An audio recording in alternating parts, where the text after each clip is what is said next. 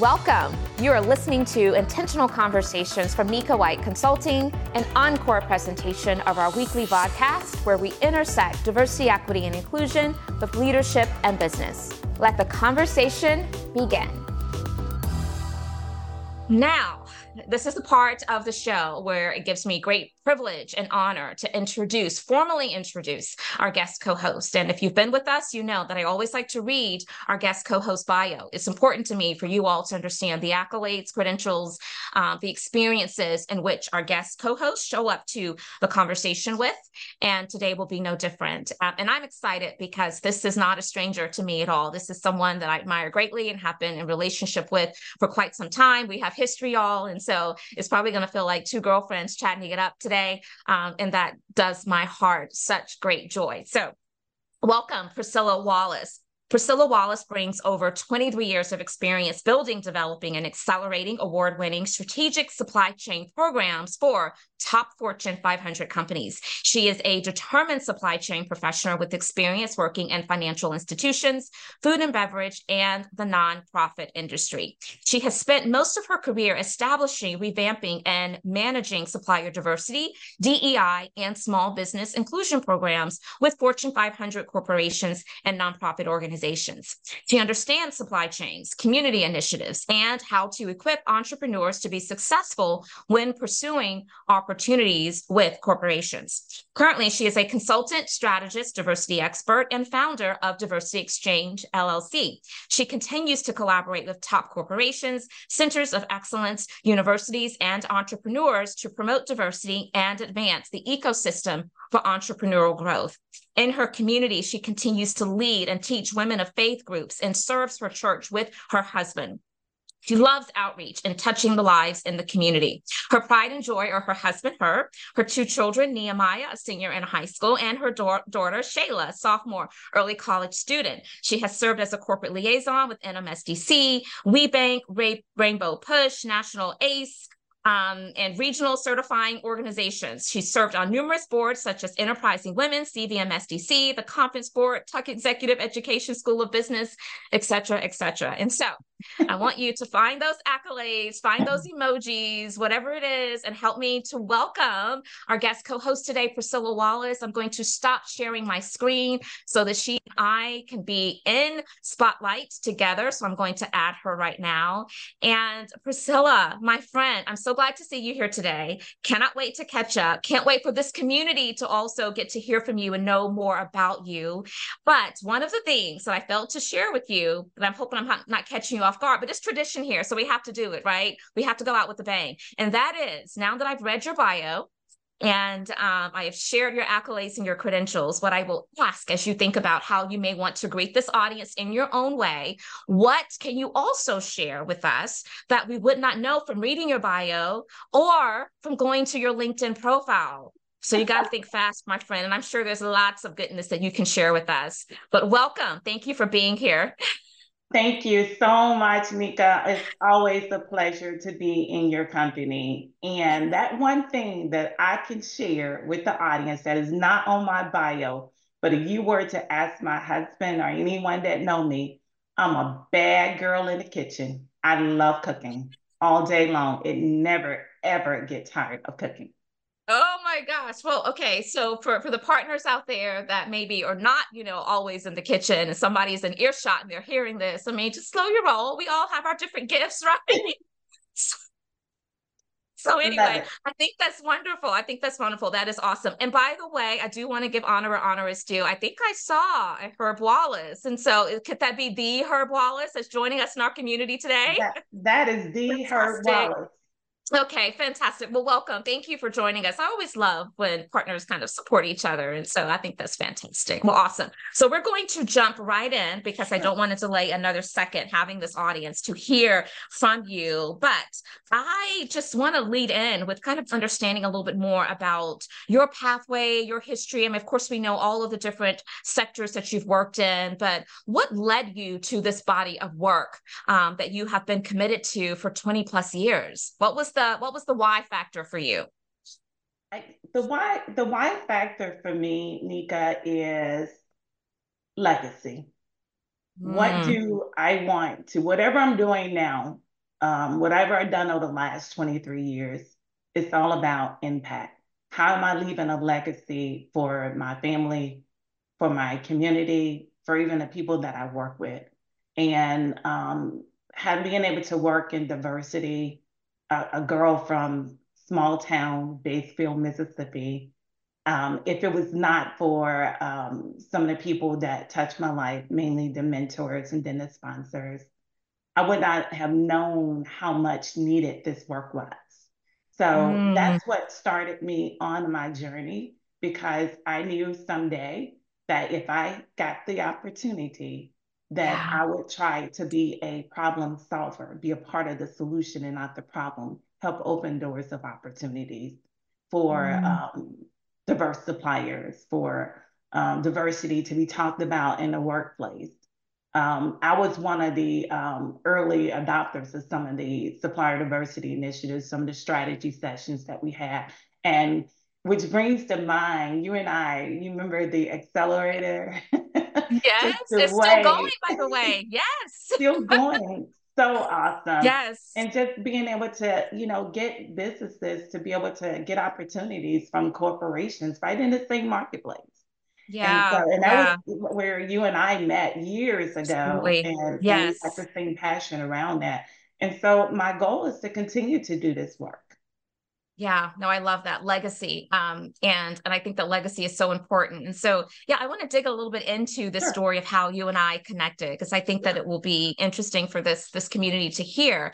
And so, when Priscilla just referenced the accelerator program, I was really, really green to supplier diversity. I was new to the work, and I had just been appointed the VP of Diversity, Equity, and Inclusion for um, the Greenville Chamber in South Carolina, one of the largest chambers in in the upstate.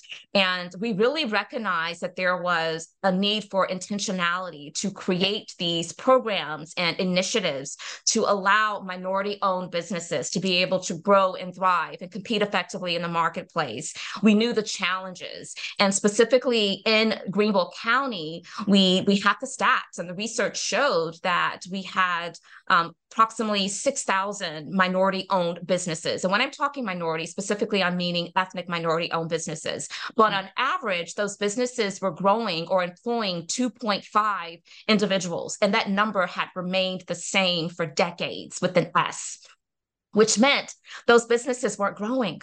So we needed to understand why. And so my friend Priscilla was already well vested in this work and she was much further along than I. And so somehow we connected and and you were so supportive and really helping me to build that program in the upstate of South Carolina. And this has been years ago, y'all. And so maybe yeah. like a year or two ago, the program reached 10 years, its 10 year anniversary um, mm-hmm. that I started, which you helped me start in Greenville, South Carolina. And not to mention in that 10th year, we were able to take the program across the state of South Carolina. So now there's one in the upstate, one in the Midlands, and one in the low country. And I have to say that Priscilla, a lot of that has to do with how generous you were with being a resource to helping me learn the ropes. And so I'm so grateful. And I just wanted to leverage today's platform to be able to say that to you. so yeah, not only are you a baddie in the kitchen, but you're a baddie when it comes to this work of supplier diversity. And you're so committed to it. And I'm grateful. I'm grateful for that. Thank you. Okay. So let's talk about, um, you know, again, you mentioned legacy before, and I think that part of having a legacy is is being intentional with whatever it is we feel like we're destined and purpose to do. So I let's talk about this word. Um, you know, uh, being intentional and um, continuing to have meaningful, productive um, conversations. What? Why is that something that also you have invested a lot of time and energy to? And how does that show up for you within the spaces that you have influence in terms of again just these intentional conversations that may not always be easy to have, but they're necessary. Right. Thank you for asking that question. You know, I agree with you. Um, it is it is not easy, but it is necessary um, because at the end of the day, we all want to live fulfilled lives. We want yeah. to feel like we're making a difference. We want to live a life of purpose with specific goals that we want to achieve. And it all starts with being able to feel like you're making a difference with your conversations. We have to communicate, whether you're in your homes, whether you're in your job, whether you're just meeting someone. If you cannot communicate, then that creates um, opportunities are being misunderstood or misrepresented. And we've seen that happen in the workplace. We've seen yes. that happen in our communities, in our churches, even just with our peers. And so it's important that we have those intentional conversations so we are allowed to be our true, authentic self, to show up mm-hmm. to feel like we belong, that we don't have to put on these filters, uh, pretend to be something that we're not. And most importantly, for that self fulfillment. And now yeah. the doors have been open for these DEI conversations, and, and when I say when you look back years ago, this was unheard of. It was always like you're knocking, trying to push the door down just to be heard, or you're having to take on these roles that you didn't want just so that you can get in a room, just so you can have a small voice. So now mm. conversation of DE and I and more corporations adopting, um, having DEI professionals on staff and the constant um, diversity moments, the courageous conversations, things that are going on. You know, even though we still know that we got a ways to go, let's just be real about it. But yeah. it's happening. And so we should yeah. celebrate that as a win but it is happening. It's creating job opportunities. Look on yeah. LinkedIn. I've never seen this many postings for DEI professionals. More universities are adopting this approach. So it's making a difference. And why did all that happen? Because the conversation was intentional. Yes, yes. So so the message here is we got to keep talking, right? We can't get weary yeah. in, in in our in our our well doing because it may feel exhausting, like nobody's listening, nothing's changing, but I guarantee you it is. Um, and so we have to keep talking. We have to be intentional about that. Let's not yeah. let's not get get get weary. I love the fact that you mentioned self-fulfillment. And it just reminds me that right now I am I'm working on a, a, a course, well, really a talk that I'm going to give mm-hmm. um, after the first of the year. And and I bring to the conversation how um, at the individual level, there's there's some responsibility that we have, right, to help create the outcomes that we want to see, the change we want to see in the world.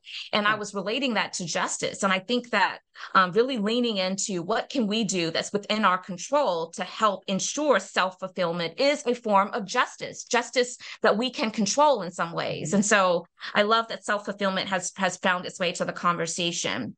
Now, one of the other ways, Priscilla, you and I have connected uh, is around our faith. We both are believers, we both are Christians, we both carry um, that into everything that we do. It is the foundation for both of us. We've talked about that before, we've kind of shared stories around that.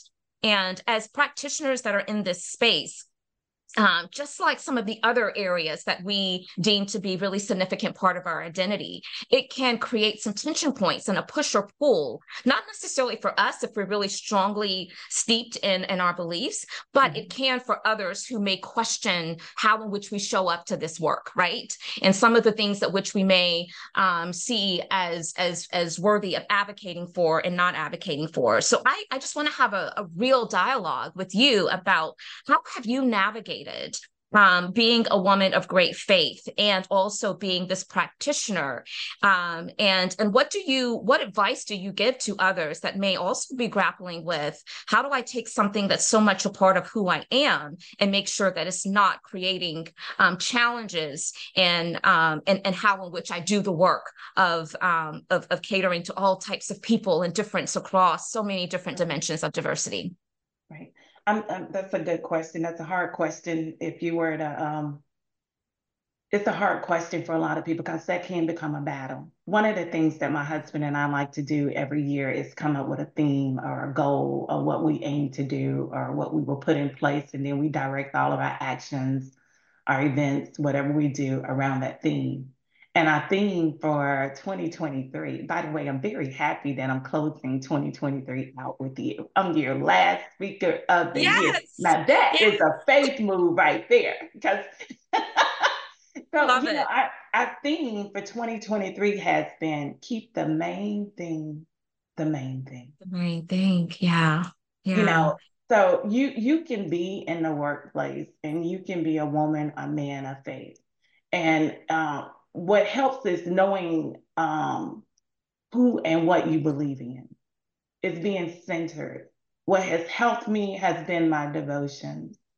Constantly having that encouragement, that empowerment of who I am, because it's so easy to get lost in the in the shuffle, in the hustle of trying to get ahead in corporate America. Right. And sometimes right. you're in meetings and and you hear conversations or you hear um, different type profanity type things that doesn't sit well with you. But you know, you still got to get through the meeting. And so mm-hmm. I always mm-hmm. look at it like this right here. I am to hate the sin or whatever action it may be, but I still have to love the person.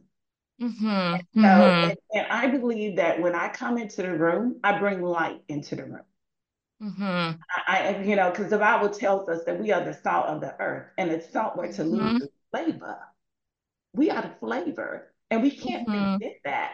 You know, we are put, we're not to be people just amongst ourselves, but we need to be sometimes centered right where the activity is to kind of shift and make the difference. Yeah. And I've been yeah. in several meetings, even done board presentations where, you know, yeah, I go in there prayed up for myself, but also while I'm in that room, it gives me an opportunity to pray for others, to be the mm-hmm. soft-spoken voice, to be the voice of reasoning, to um, not be so judgmental or um, um, how should I say it, where it's got to be my way or the highway. And, and we yeah. got to realize that you can still show up in a corporate place you can still show up in a workplace or you can sh- still show up as an entrepreneur and be your true authentic self and hold on to your faith but you have to make deposits. You have yeah. to make deposits of getting refreshed renewed. Have people around you that are encouraging you that are speaking life into you that are reminding you of who you are in, in christ jesus. Because as, as nika said we're both christians. And that's so important to having that foundation because you know people gonna come and they're gonna go yeah. they're always gonna have something to say whether yeah. you're doing something good or whether you're doing something bad but you want to know what really matters your peace matters your yes. joy matters yeah. your foundation matters it matters because that's yeah. what defines you that's what makes you that's what helps you get through the hurdles of life yeah. And for people that are really devoted to their faith and their and their religion, it it is such an important part of their identity that in order to show up authentic, then it is it is natural for for those values to to enter into the conversation, to certainly be on display. And so and I share that um, to bring forth the relevance of if we are in a society to where you know many of us who are advocating for this work of belonging and, and inclusion and equity we have to allow people to show up whole to show up um, f- fully authentic and and who they are and we can't separate portions of our identity in order to show up authentically right so we can't right. separate you know our, our race our ethnicity um, our, our our religion our faith and, and I think that there is a lot of room for us to be more accepting of, even though if someone may not subscribe to that same faith or religion or belief, that yeah. we don't allow people to feel like they have to shrink back portions of who they are. And and so i think that's just a really important conversation for us to have. And and here's kind of the connection point that became evident to me just yesterday um, or earlier this week rather when we were doing the wrap up of, of, a session for this group that had been through these series of, of deib learning experiences. And one gentleman it was a young white white professional male and he said um, at the end of the day what i have learned from this experience goes back to my my christian roots. You know i grew up in the church and I, I, grew up on christian beliefs. So he says when i'm hearing all of these these these constructs around you know respect dignity belonging acceptance you know trying to eliminate oppression discrimination.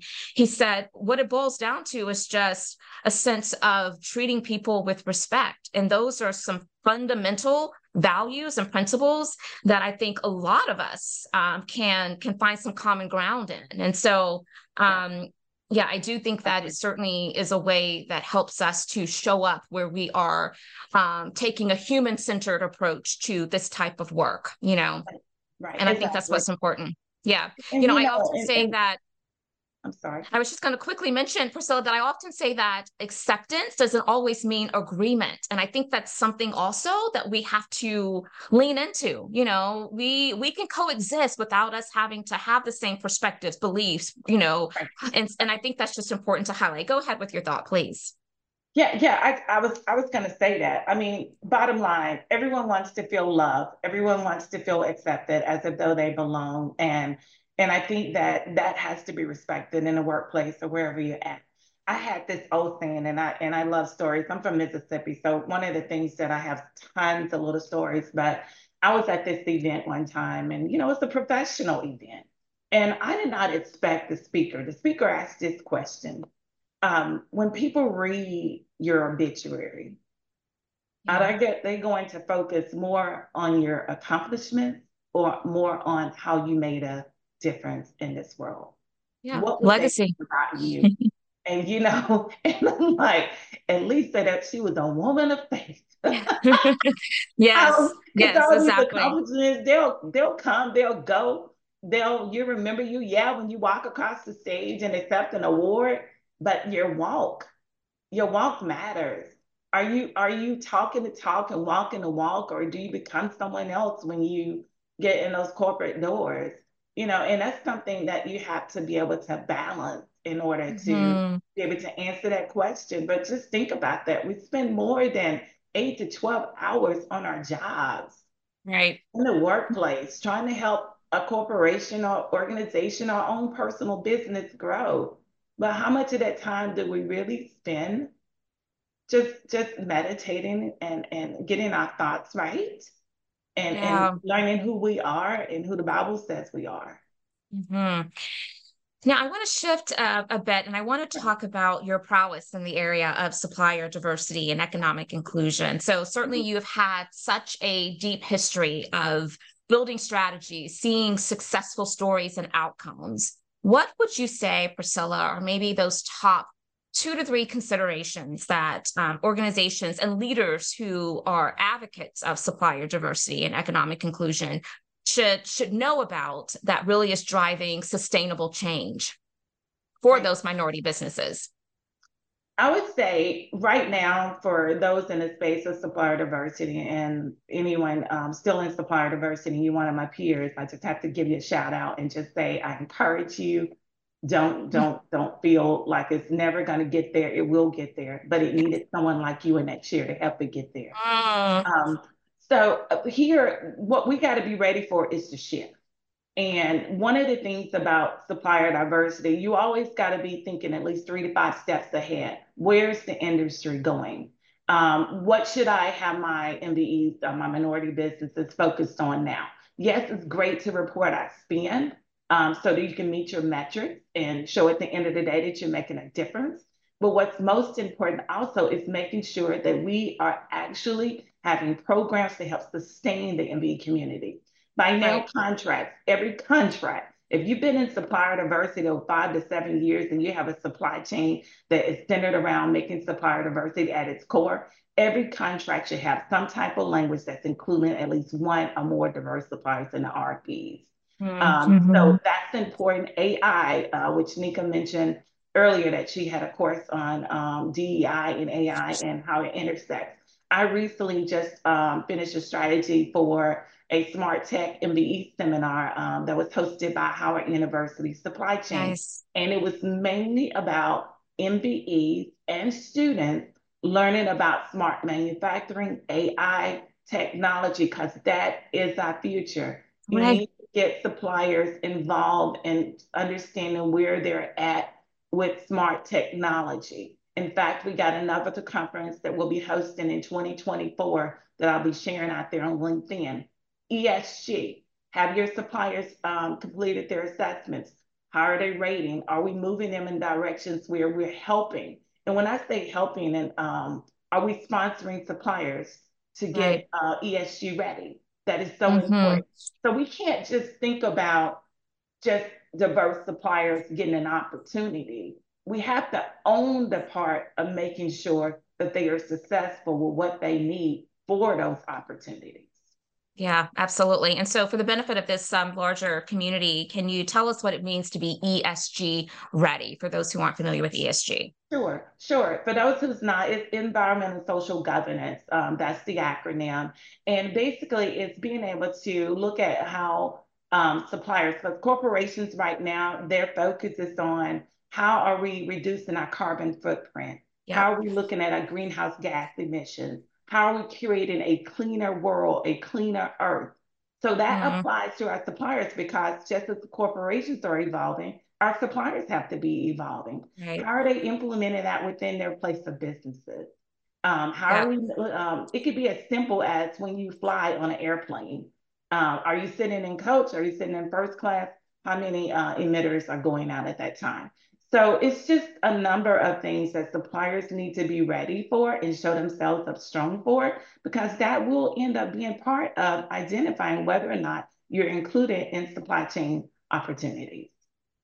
Absolutely. And we know that there's already a challenge where we're trying to increase the number of minority businesses that are included into the supply chain. And yeah. so this could be yet another hurdle or obstacle that can keep them out. And so I love the fact that you are promoting uh, the education of this for those suppliers. And it's going to take us, you know, continuing to beat this drum, if you will, because if not, we're going to just identify that yet another challenge that um, does not allow those businesses to compete effectively in the marketplace.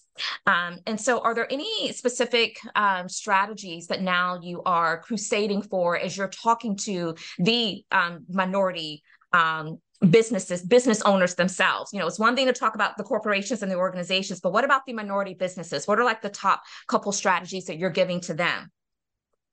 I love talking to you. You know, we can go all day with this. So my my strategy is that, and I'm also uh, a CEO coach for a company called Connect Up. My strategy is that I'm working with uh, suppliers on right now is really uh, to keep it simple is how you show up. Yeah, it's how you yeah. show up and making sure that you have targeted customers.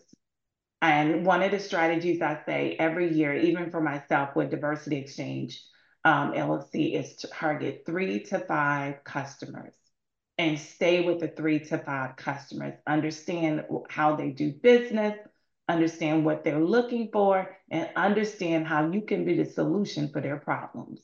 Now, that may seem like a large scale, a large uh, thing to unravel or to unpack, but that's that's number one. And I think the issue is we have so many suppliers trying to be all things to all people that you really don't get to be your best uh, mm-hmm. and just in one area. And to compete for these contracts is harder and harder and harder.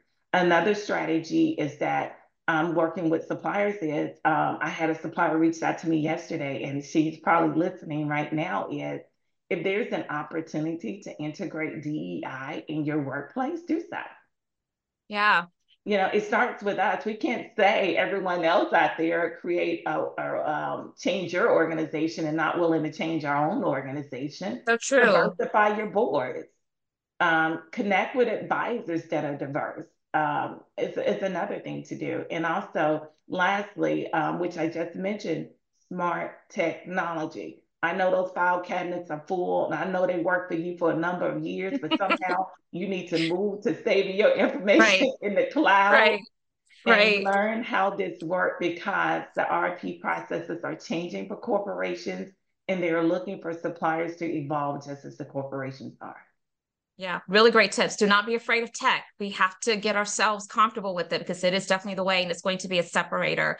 Um, I also love the fact that you mentioned um, that, uh, you know, oftentimes it's it's these um, historically underrepresented or I like to say underestimated businesses that are left out of the supply chain, right? Yeah. And um, and so, you know, once we are we're being intentional about creating these opportunities through these systems and these special programs and these special policies, it is important for those businesses as well, those minority owned businesses, to also make sure that they are paying it forward by either connecting with other businesses that maybe are emerging and aren't quite yet at the level that they are and you know reaching reaching back as they climb sharing how they were able to get to that place. I know that one of the benefits that has been really instrumental for me and my my entrepreneur journey is connecting through brain trust groups and other uh, mastermind groups of, of women of color that are mm-hmm. practitioners and founders in this same space. We can't feel like we have to keep all of our intel so close to the chest and gatekeep it to where um, we don't also help to protect the full tank, which is being willing to kind of share those lessons learned and, and pull others up.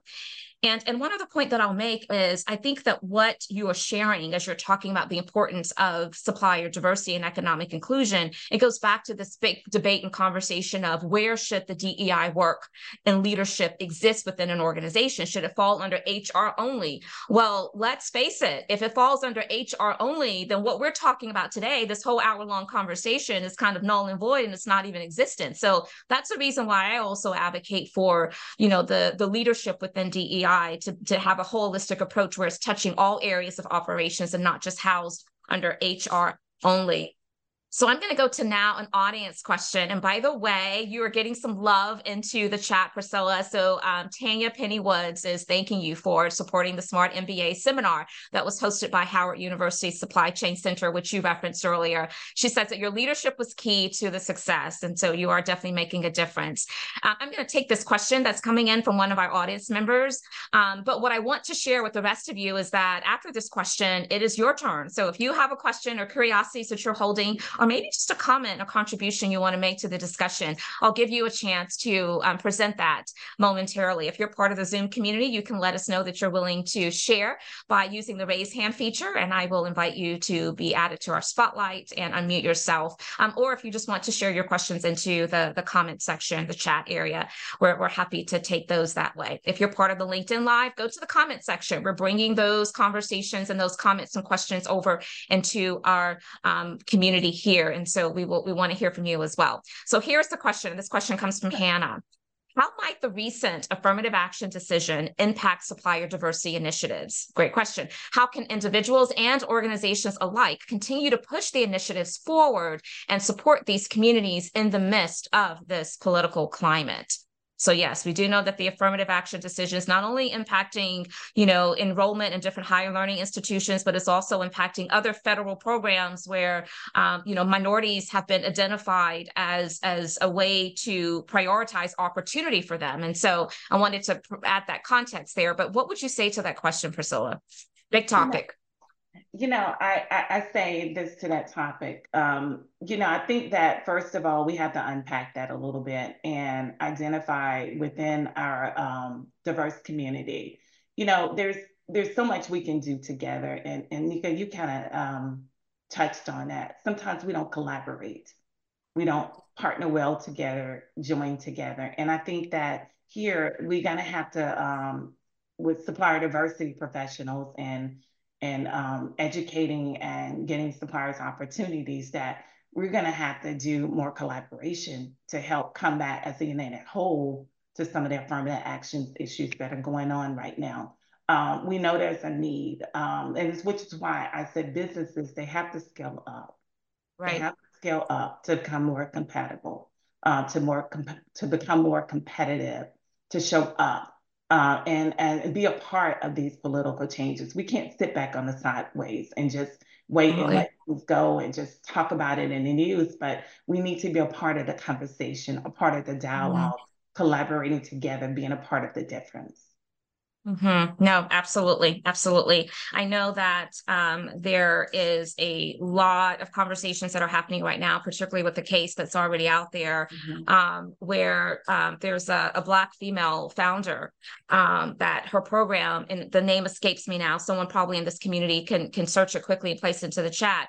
But I, I heard a story this morning where she was went live on social media and she was talking about how this impacts everything. They're using her program as a way to set the precedent for all other programs. And so her point was if you aren't paying attention to this or you think that it's not impacting you, then you need to think again because it is this this is what they're using as the example to really um, make some firm decisions about um, the lack of support through affirmative action um, for for a lot of those programs that really help to um, minority businesses to be able to scale and grow and build capacity. So pay attention to what's going on. Yeah, and, okay. and one of the things that I want to just add to that, and I and you know because I have a rich history in supplier diversity, it's all about telling your story. So when these type yeah. things comes up, and you know it's good to report out metrics at the end of the year, but also are you reporting out how you uh, awarded contracts to certain diverse suppliers, how they made an impact right. in the community, how they created more jobs, how they had different um, community initiatives, outreaches, et cetera. We got to, that's the problem. We stop with just the contract. But when you come back, it's almost like you got to be your own attorney, lawyer, and judge. you do. I, you, you do. Because you have to yeah. show how your work is making a difference, how it is making right. Impact, the value proposition behind what you're doing. So when these things comes up, that we can justify it with our work. Yeah, I absolutely agree. Storytelling is such a powerful tool. And, you know, I think that we gravitate so quickly towards the, the quantitative, the numbers, and the numbers are important as well, but let's not underestimate the value of the qualitative data. So, you know, document those stories, you know, present those case studies and, and let's over communicate on this topic so people can really see the full value of well, what these efforts mean um, when these businesses are able to thrive. And research even shows that when minority businesses are thriving and they're creating jobs, that there's greater propensity that they're hiring people from those communities. And so um, lots of reasons why we we all need to care, not just those of us who are part of those communities, but all of us need to care about that. Um, so I want to shift a little bit here, and then you talk a lot about decluttering, right? That's something that's part of your platform. It's something that's really important to you, and so tell us what that's all about, and and why is that something of value that maybe others need to have in their consideration set as well. You know, I'm actually teaching uh, a women's group at my church on decluttering. You should have seen their faces when I started talking about it. They're like, oh, maybe I need to clean out my closet. Maybe I need to clean out my garage. But, you know, yeah. when you think about decluttering, one of the most challenging steps to decluttering is deciding what needs to go. Yeah.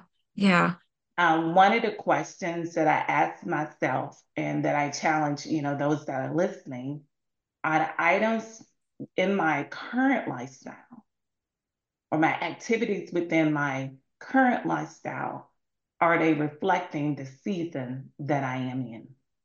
Mm, and it yeah. goes back to, um, you know, um, since you said we faith-based today, it goes mm. back to Ecclesiastes 3, that there's a time and a season for everything. Mm-hmm. And yep. so, you know, when you take, think about decluttering, if we look at it from a, a, a, a faith base, um, what are we doing? What is taking up access to our soul? Mm-hmm. What is mm-hmm. keeping us mm-hmm. so weighed and bogged down and stressed out that we're not feeling whole, that we're not feeling that we're centered, that we have a foundation to kind of have our mind all over the place? From a family base, um, I would say just remember you choose to allow what comes into your home.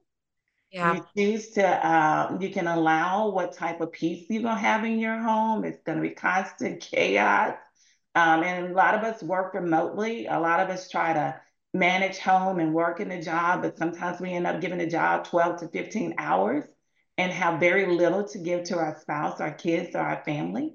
So, and, and even our thought process, yeah, we're at the dinner table, but your mind is on your next.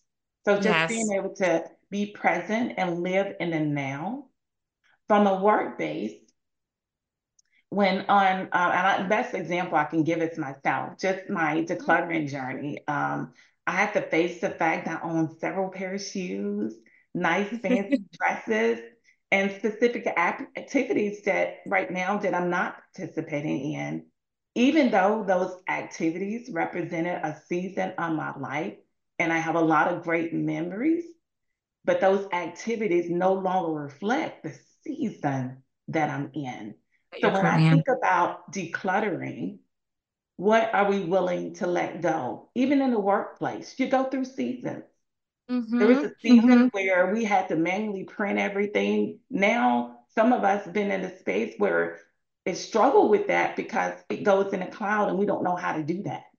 Right. So even in your roles, some people are sitting in roles every day, just unhappy and miserable, but they're in that role for a paycheck versus enjoying the job. What yeah. do you need to declutter? Life mm-hmm. is short. We get one chance at it.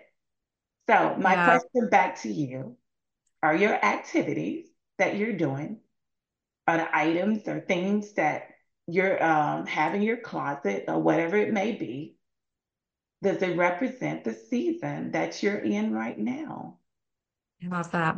I love that. Yeah. And we and we all evolve. So you're giving us some tools to self-actualize really what we what we want for ourselves by thinking on that very specific question.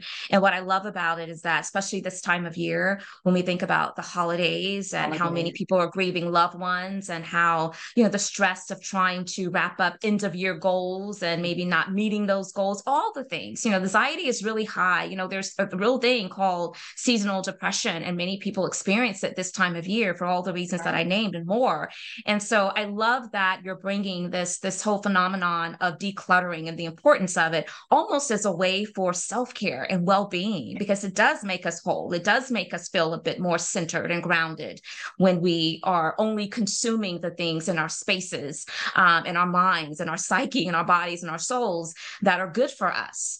And I think that's certainly a great takeaway I just I, I, noticed that over the course of I don't know just a, the past few weeks that I've had this this influx of of all of this spam um, communication to my my work email, and I'm like I've been protecting it for years. I don't understand how did this happen all of a sudden. then I started thinking back, and I was like, oh, I, I slipped, right? I I got lazy, and so instead of using like my Gmail for responding to something, I used my my work email, and now the floodgates have opened, and it's just like this influx. And so and usually what I do is just delete, delete, delete. And I'm like, why am I not getting to the root cause of it, which was to declutter? Which meant that I had to go in, look at each one of those, and unsubscribe from the things that were not serving me well. And it was such, it's been liberating to do that. Every time I'm able to do unsubscribe, it's been, you know, really, um, really liberating. And so um, that is a part of self care, that is a part of well being. And I think that we have a responsibility to ourselves to make sure we're being very radical about that and not not accepting any apologies for for taking care of self yeah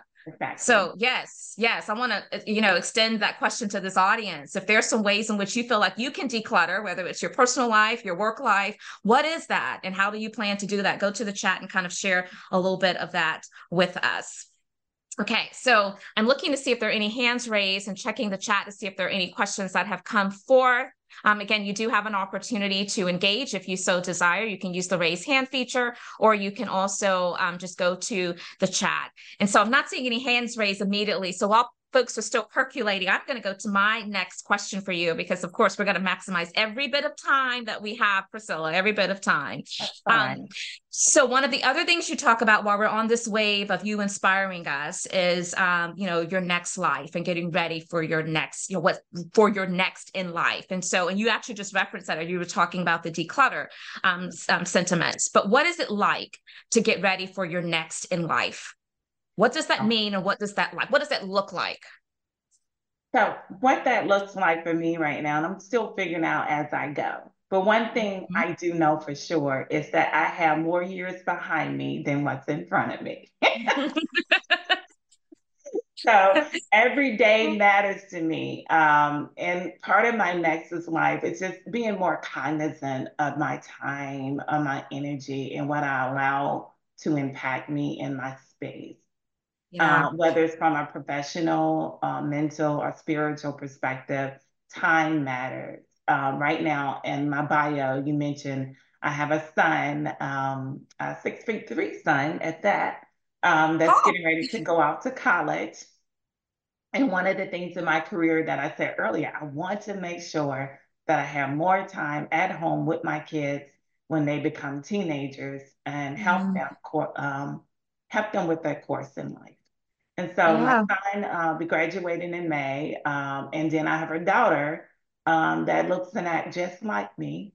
Um, she's in early college. She's a sophomore. So she's going through her teenage years. And I get to do life with them now. I get to do life with my husband now. I'll continue to consult, continue to strategize, and continue to do the great work that I love.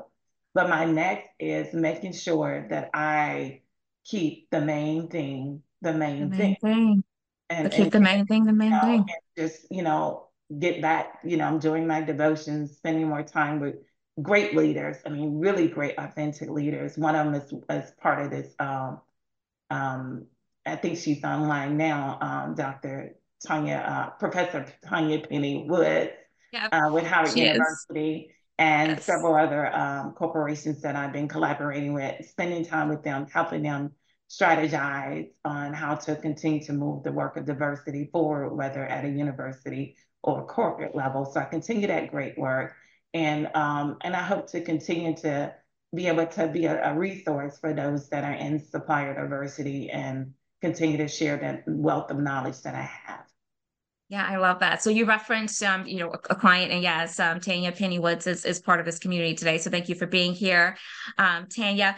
Um, but what I what I'm interested in is for you to share with this community a bit more about your business and the type of support services. I know we've talked about it at a high level in, in addressing your bio, but if you had to narrow down maybe your your your two to three primary categories of solutions or service offerings, what would they be specifically? I'm sure I would love to. So one of my uh, my two to three, she said, keep it at two two to three. You're right. it's, is helping organizations um, navigate supply chain hurdles, and okay. and that's yep. often a challenge with um, suppliers that are seeking to do business with corporations is that they don't really understand supply chain. They right. see an RFP, but don't really understand how it flows or how it works. And so I do. Uh, I help entrepreneurs with supplier development understand how to collaborate and partner with um, supply chains um, when responding to RFPs, proposals, and just being able to even just walk into room in the room to help them to interpret, um, you know, what is being communicated and how they business fit into the supply chain plan. I also mm. focus on corporate strategy. Um, actually, um, just being able to strategize and build programs. I, uh, if you ask me what am I good at and what I love doing, it's going in, understanding what the business needs, and building a program around that as hmm. related mm. to DE&I, supplier diversity, and community initiatives. So those are my strengths. That is what my business focused on, um, and also educating um, MBEs to get ready for their next. I love it. I love it. So, on behalf of a lot of minority founders, and this is going to be something that certainly resonates with you, I just want to send the message that as you continue to do the work that you do, because it's in your wheelhouse, and you, um, uh, you know, align with client partners and organizational leaders that are in the space of supplier diversity and supply chain. One of the things that I know are such, you know, a common backdoor conversation of frustration is that please, please, please, you know, encourage those organizations to to um, uncomplicate their RFP processes because a lot of these minority vendors they're wearing the hats of the CFO, the CMO, you know, the executor, all the things, and they don't have the bandwidth to really be able to go through such um, an arduous process in order to even be in the consideration set because they're servicing existing client needs. And so I'm going to take one for the team, and I'm just going to say that is something I know that we want all of those organizations to be cognizant of. And so um, yeah, Okay, so we have like four minutes left, and I do have one final question that I want to give you the final moments just to close this out, Priscilla, in whatever way that feels comfortable for you. If there's something that I haven't asked you about that you have a lot of energy for and you want to socialize, I want to give you that chance to do so. But my final question before that closing is you also talk a lot and advocate a lot for corporations, organizations to include family in their DEI initiatives. And you feel like that is something that really helps to shape the the organizational culture. So I would love for you to share your thoughts around why that's important, and um, and then close us out, please, friend. Sure will. Well, I wanted to just kind of briefly touch on it. It's so important that corporations invest in your people, invest mm-hmm. in your people.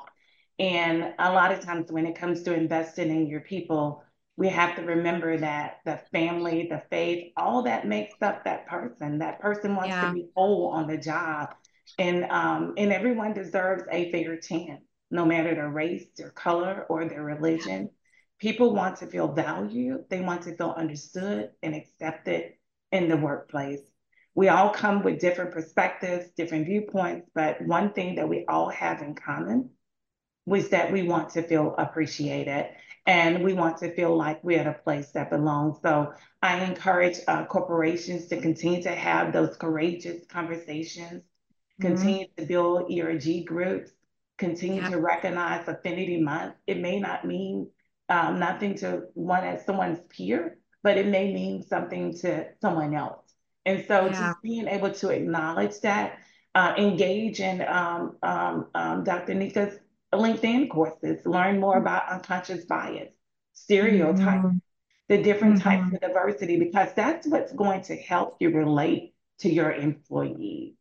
That's yeah. kind of what helped tie the line together. Have more events that are just centered not just on the employee, but perhaps their family.